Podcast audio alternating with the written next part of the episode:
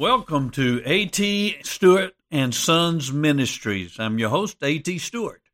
I'm glad you've chosen to join us today as we look into the Word of God. So take your Bibles and let's hang out in God's Word for a few moments and see what God would say to us today.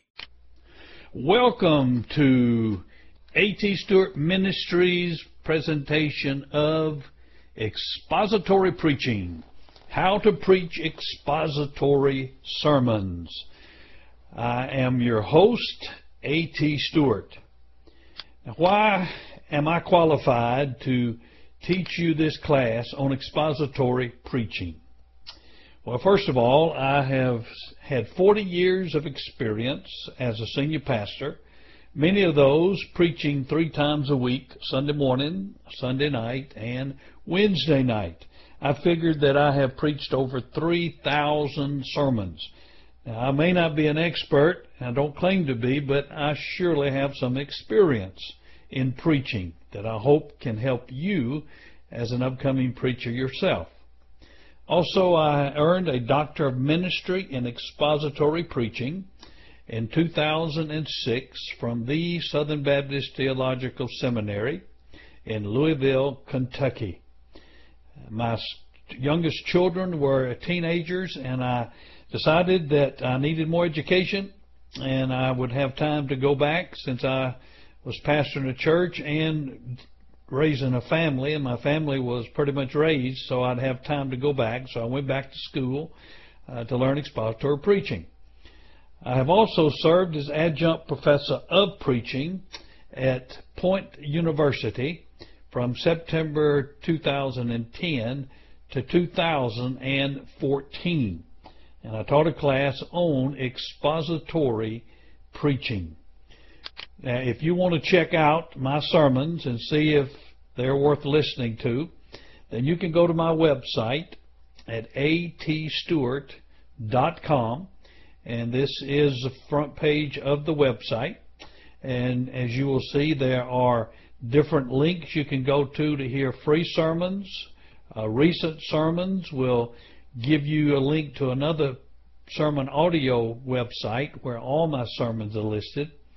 Uh, but you can find many sermons there, and all of them are free. And I would encourage you to check out and see if uh, I think if you the old saying, if you can't do, teach. Uh, I hope it's more if you can do, do, and teach also others to do.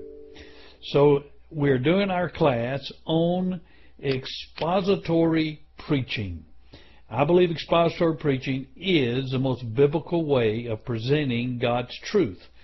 And we're going to be talking about that in our first lesson. We're going to seek a definition of expository preaching. Now, one thing I've found out in my study is there is no uniform definition of expository preaching. It seems that uh, as many expositors as there are, they have their own definition of expository preaching. And of course, I have my own as well. And I want to share with you some leading expositors' definitions of expository preaching, and then I'm going to give you my own definition of expository preaching that we will be using in this class. Now, as we look at some definitions of expository preaching, the first one I want to point out is Jerry Vines who wrote a book on expository preaching called A Practical Guide to Sermon Preparation. Now, in that book, he defines expository preaching as an expository sermon is one that expounds a passage of Scripture, organizes it around a central theme and main point, then decisively applies its message to the listeners. Then we have another definition as well by Al Mohler, president of the Southern Baptist Theological Seminary. And he says, expository preaching is the mode of Christian preaching which takes as its central purpose the presentation and application of the text of the Bible. All of the issues and concerns are subordinated to the central task of presenting the biblical text as the Word of God, the text of Scripture, has a right to establish both the substance and structure of the sermon. Genuine exposition takes place when the preacher sets forth the meaning and message of the biblical text and makes clear how the Word of God establishes the identity and worldview of the church as the people of God. And then the last definition we'll be looking at is by the late Stephen Olford in his book Anointed Expository Preaching. He says expository preaching is the spirit empowered explanation and proclamation of the text of God's Word with due regard to the historical, contextual, grammatical, and doctrinal significance of the given passage, with the specific object of invoking a Christ transforming response. Now, these are all good definitions. I don't have anything against them. Uh, they just don't say everything that I want to say. Now, Stephen Olford has another definition of expository preaching that I read that's very easy to remember, and is probably one you will remember better than you will remember any of these, or you will remember mine. And if you will remember his short definition of expository preaching, it will guide you. He says expository preaching is to read the text, to explain the text, and to apply the text. Simple, straightforward, but it encapsulates expository preaching. Read the text, explain the text, and apply the text. Now let's move to my definition of expository preaching that I have gathered as I put together various definitions and then added my own particular flavor to it.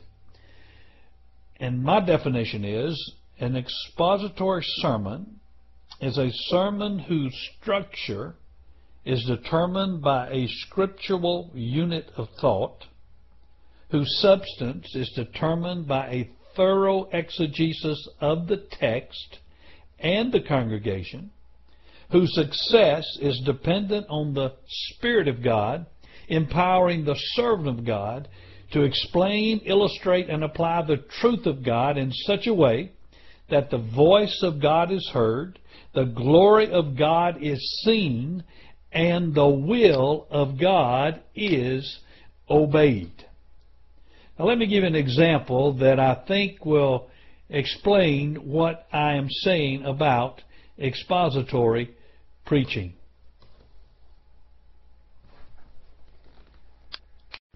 Here we have a swimming pool and the furniture around the swimming pool, and we have the diving board. An expository sermon is a sermon in which the text and the sermon are the same. Now, let me give you an example of what I'm talking about. Some people, when they take a text, all the text is is a place to dive into the sermon. They read a text, they never get back to it the rest of the sermon. And you're thinking, when is he going to talk about the text? And he never does. He just swims around in the sermon. Other people, the text is like the furniture around the pool. He'll read the text, he'll stay in it a little bit, and then he jumps into the sermon and swims around in it. It has nothing to do with the text. Then he might go back and sit with the text a few more minutes, and then he goes back into a sermon, and again, it has nothing to do with the text. These are examples of sermons that are not expository sermons. In an expository sermon, the text is the sermon. You read the text, you develop the text, you explain the text, you illustrate the text, and then you apply the text. So an expository sermon, the sermon is the text, and the text is the sermon. As you develop it and explain it and apply it, you spend your whole time swimming in the text. This is the very heart of an expository sermon. Now that concludes our first lesson. The next lesson we will again look at the definition of an expository sermon and we will unpack that definition in great detail. Hope to see you next time in Lesson 2. Welcome to Lesson 2 of Expository Preaching, brought to you by A.T. Stewart Ministries. I'm your host, A.T. Stewart. A.T. Stewart Ministries exists for the purpose of glorifying God by feeding those who hunger for the meat of God's Word. You can go to atstewart.com and there are many free sermons there that are biblical, relevant, and practical. And I'm offering this course free of charge to anyone who wants to learn how to preach God's Word expositorily.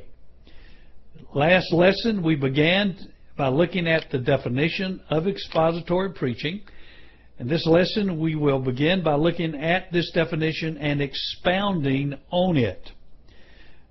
Expository preaching, an expository sermon is a sermon whose structure is determined by a scriptural unit of thought, whose substance is determined by a thorough exegesis of the text and the congregation, and whose success is dependent on the Spirit of God, empowering the servant of God to explain, illustrate, and apply the truth of God in such a way that the voice of God is heard, the glory of God is seen, and the will of God is obeyed. Now, I grant you this is a rather long definition, but I think it does encompass what I'll be saying about expository preaching. If you'd like a shorter definition, I offer you one given by Stephen Olford, who says expository preaching is when you read the text, you explain the text, and you apply the text. That's a good simple definition that surely you can remember. But now let's unpack the definition that I've set forth for you.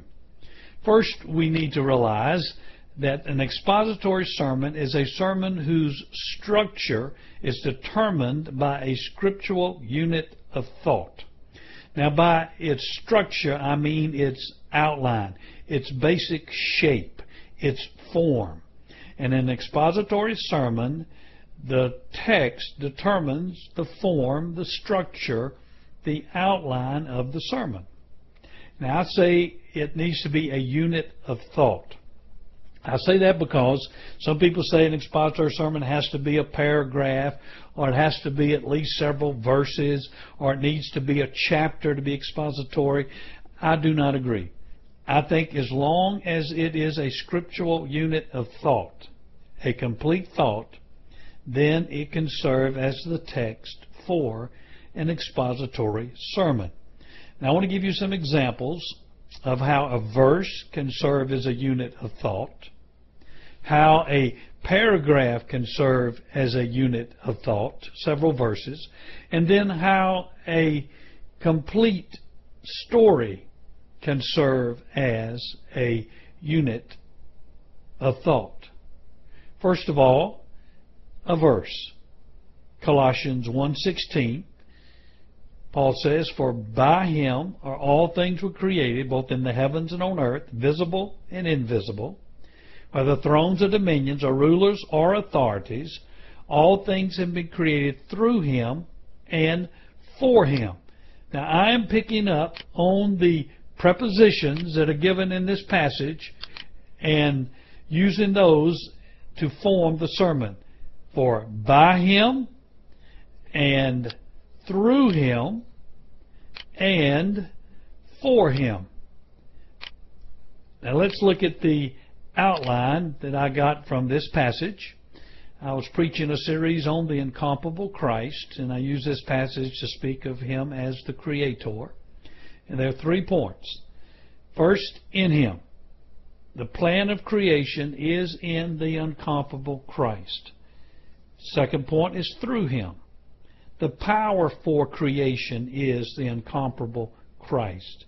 And then for Him. The purpose of creation is the incomparable Christ. So again, I simply took the prepositions by, through, and for and use those to help me get the structure for the expository sermon, which was a unit of thought from a verse, Colossians 1:16. Also, you can use several verses as your unit of thought in an expository sermon. Philippians chapter 2, verses 5 through 8, Paul is talking about the humility of Jesus, and he says, Have this attitude in yourselves, which was also in Christ Jesus, who, although he existed in the form of God, did not regard equality with God a thing to be grasped, but he emptied himself, taking the form of a bondservant, being made in the likeness of men, being found in appearance as a man, he humbled himself by becoming obedient to the point of death, even death on a cross. So here we have several verses that go together to make up the unit of thought about Christ's humility. Now, I preached the, Christ the most humble one, and the first section is the incomparable Christ is God Himself. Now, this comes from verse 6. Christ existed from eternity past as very God of very God. Christ, as God Himself, was giving, not grasping. So you see in verse 6, who although he existed in the form of God, that is, he was very God of very God, he did not regard equality with God a thing to be grasped. So that is the second subpoint under Roman numeral 1. Christ is God himself was giving, not grasping. Now point 2, the incomparable Christ humbled himself is found in verses 7 and 8. Subpoints A. He humbled himself by making himself nothing. B. Christ humbled himself by becoming in reality a bondservant. C. Christ humbled himself by looking like an ordinary servant. And D. Christ humbled himself by becoming obedient to death on a cross. And again, I took these from the text, verses 7 and 8. But emptied himself, taking the form of a bondservant, being made in the likeness of men, being found in appearance as a man. He humbled himself by becoming obedient to the point of death, even death on a cross. And then the last point was purely application. What should our response be to the incomparable Christ, the most humble one? Now you can listen to this sermon if you will go to atstewart.sermonaudio.com and there's you in the filter if you look up series and you'll find the series on the incomparable Christ or you can search by scripture and go to Philippians and you can actually listen to this sermon and see how I developed it. And so there you have a unit of thought being several verses. A unit of thought can also be a paragraph. Now, for this, you need to take out your Bible. You can pause the video, get your Bible, and turn over to Matthew chapter 9.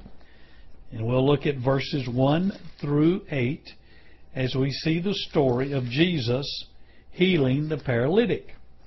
And we'll see a paragraph that can be used as a unit of thought. I'm reading from the New American Standard Version, and we'll be using that throughout our study. As an expository preacher, every word is very important, and therefore I want a word for word translation of the Holy Scriptures. The New American Standard, the English Standard Version are very good, literal word for word translations. Verse 1 Getting into a boat, Jesus crossed over the sea and came to his own city. They brought to him a paralytic lying on a bed. Seeing their faith, Jesus said to the paralytic, Take courage, son, your sins are forgiven. So in verses 1 and 2, the Roman numeral main heading is Jesus' ultimate cleansing power revealed. And the first subpoint, the paralytic's ultimate need. Now, what was this paralytic's ultimate need? It wasn't to be healed so he could walk. It wasn't to be healed of his paralysis. Jesus addresses his ultimate need when he says, Take courage, son, your sins are forgiven.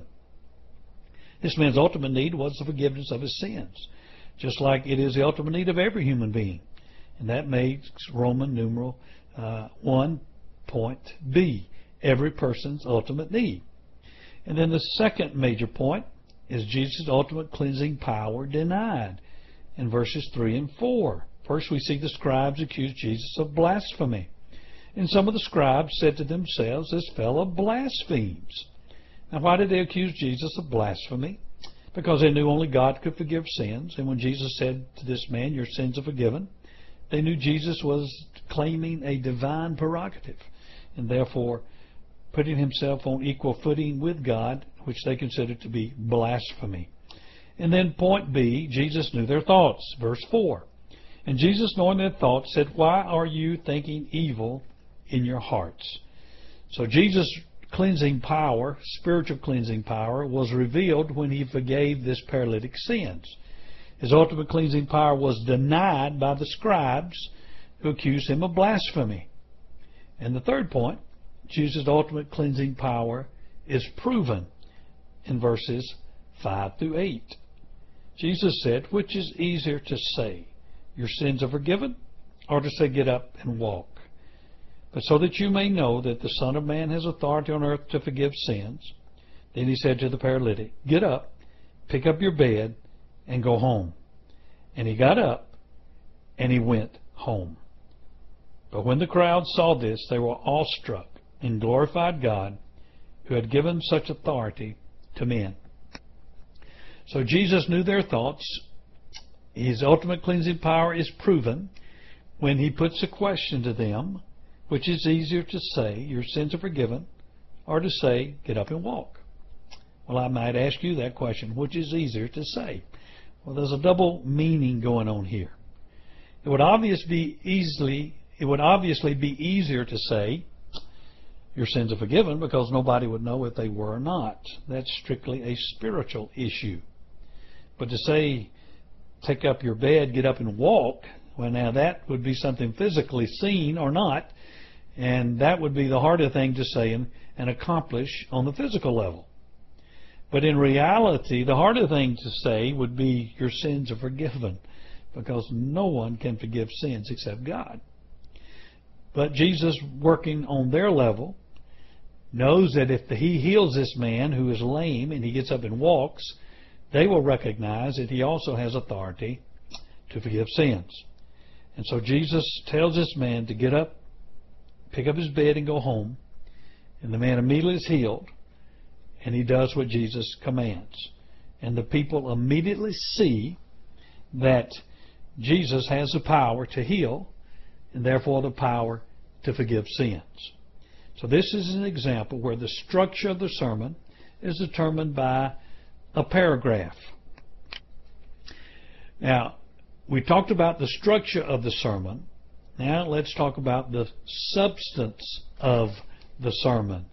Because you remember our definition of an expository sermon is a sermon whose structure is determined by a scriptural unit of thought, which we've just talked about, whose substance is determined by a thorough exegesis of the text and the congregation.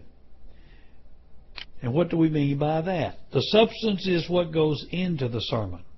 The structure, the outline, is given to you by the text, but also what you put in the sermon is determined by a thorough exegesis of the text and the congregation. Now, historical grammatical exegesis is what I'm speaking about when I say a thorough exegesis of the text. That is, you go back to the historical meaning of the text. What did the words originally mean to the author? What were what was the authorial intent? What did he really want to accomplish? What did he mean by the words that he wrote? What would the first hearers understand him to be, to mean, or the first readers? What would they understand him to say? That's what you want to get back to. What you think it says, what I think it says, doesn't matter. What was the authorial intent? What was the original purpose of the text and its meaning? So use all the grammatical tools of hermeneutics to do a thorough exegesis of the text. Now, the scope of this class is not to teach, hermen, uh, to teach hermeneutics, how to interpret the text, but homiletics. But I will nevertheless cover a few basic principles of hermeneutics. But not only must you exegete the text, but you must also exegete the congregation. You do not preach in a vacuum. The Bible was not written in a vacuum. Paul wrote his epistles to churches that had particular needs, and he addressed those needs.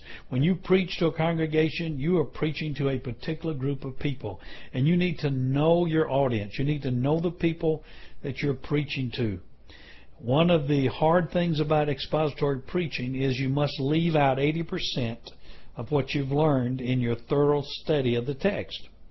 Well, what determines the 20% you leave in?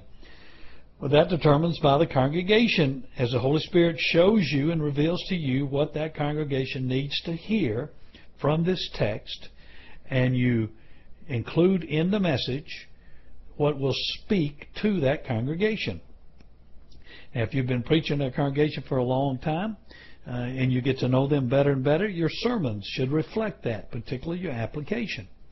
I remember early on in my ministry when I had to produce three sermons a week, I used to spend a great amount of time in the study.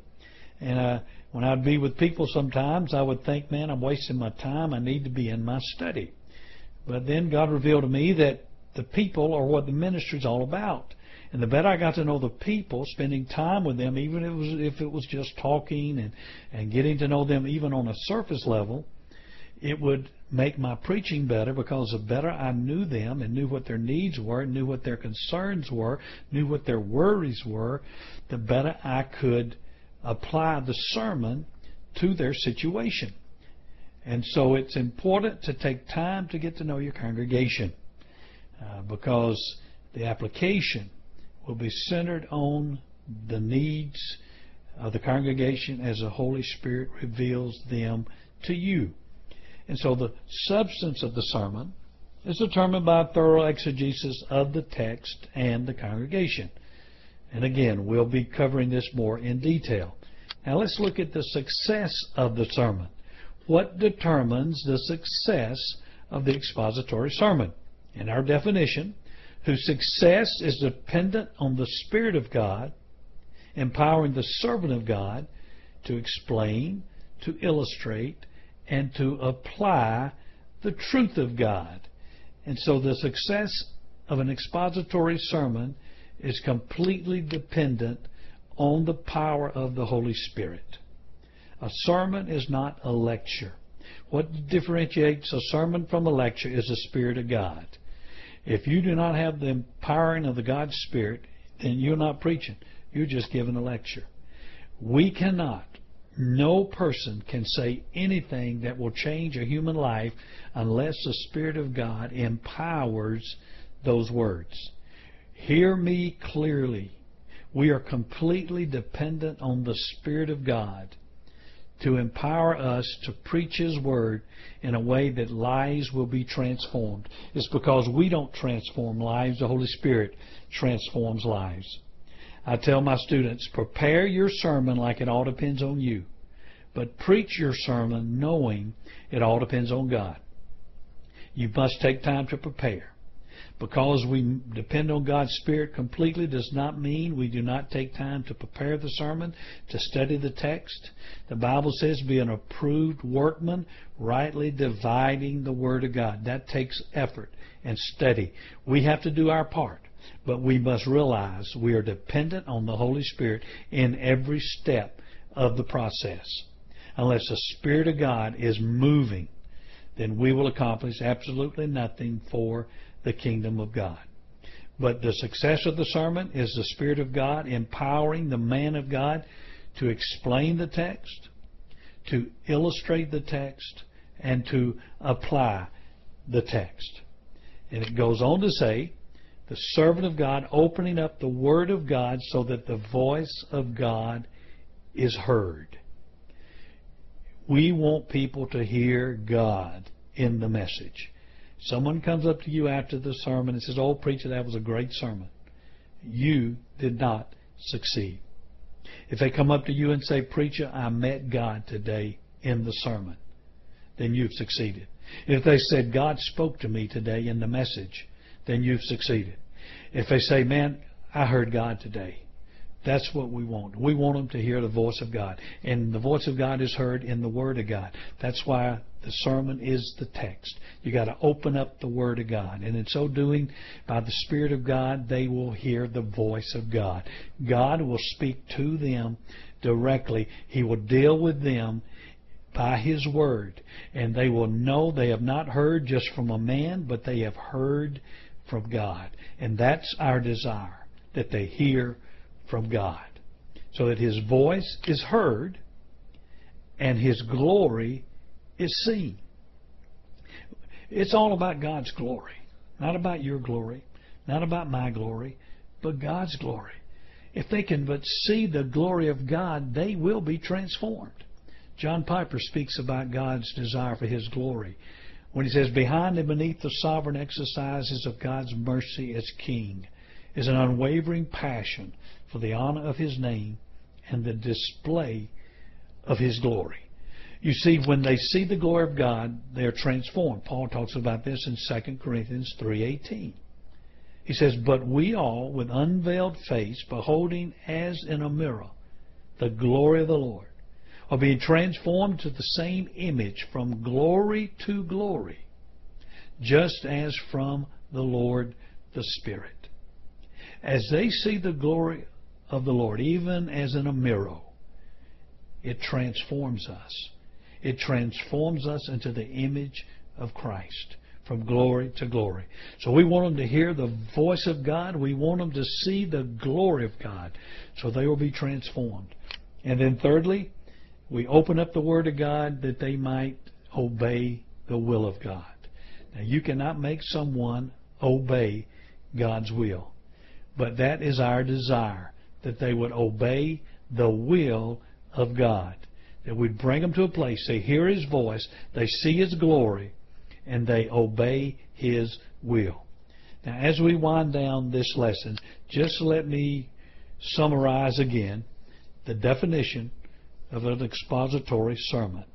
It's a sermon whose structure is determined by a scriptural unit of thought, whose substance is determined by a thorough exegesis of the text and the congregation, whose success is dependent on the Spirit of God empowering the servant of God to explain, illustrate, and apply the truth of God in such a way that the voice of God is heard, the glory of God is seen, and the will of God is obeyed. I'm glad you've joined me for this lesson two, and I hope you'll join me for lesson three as we see every preacher's mandate from God.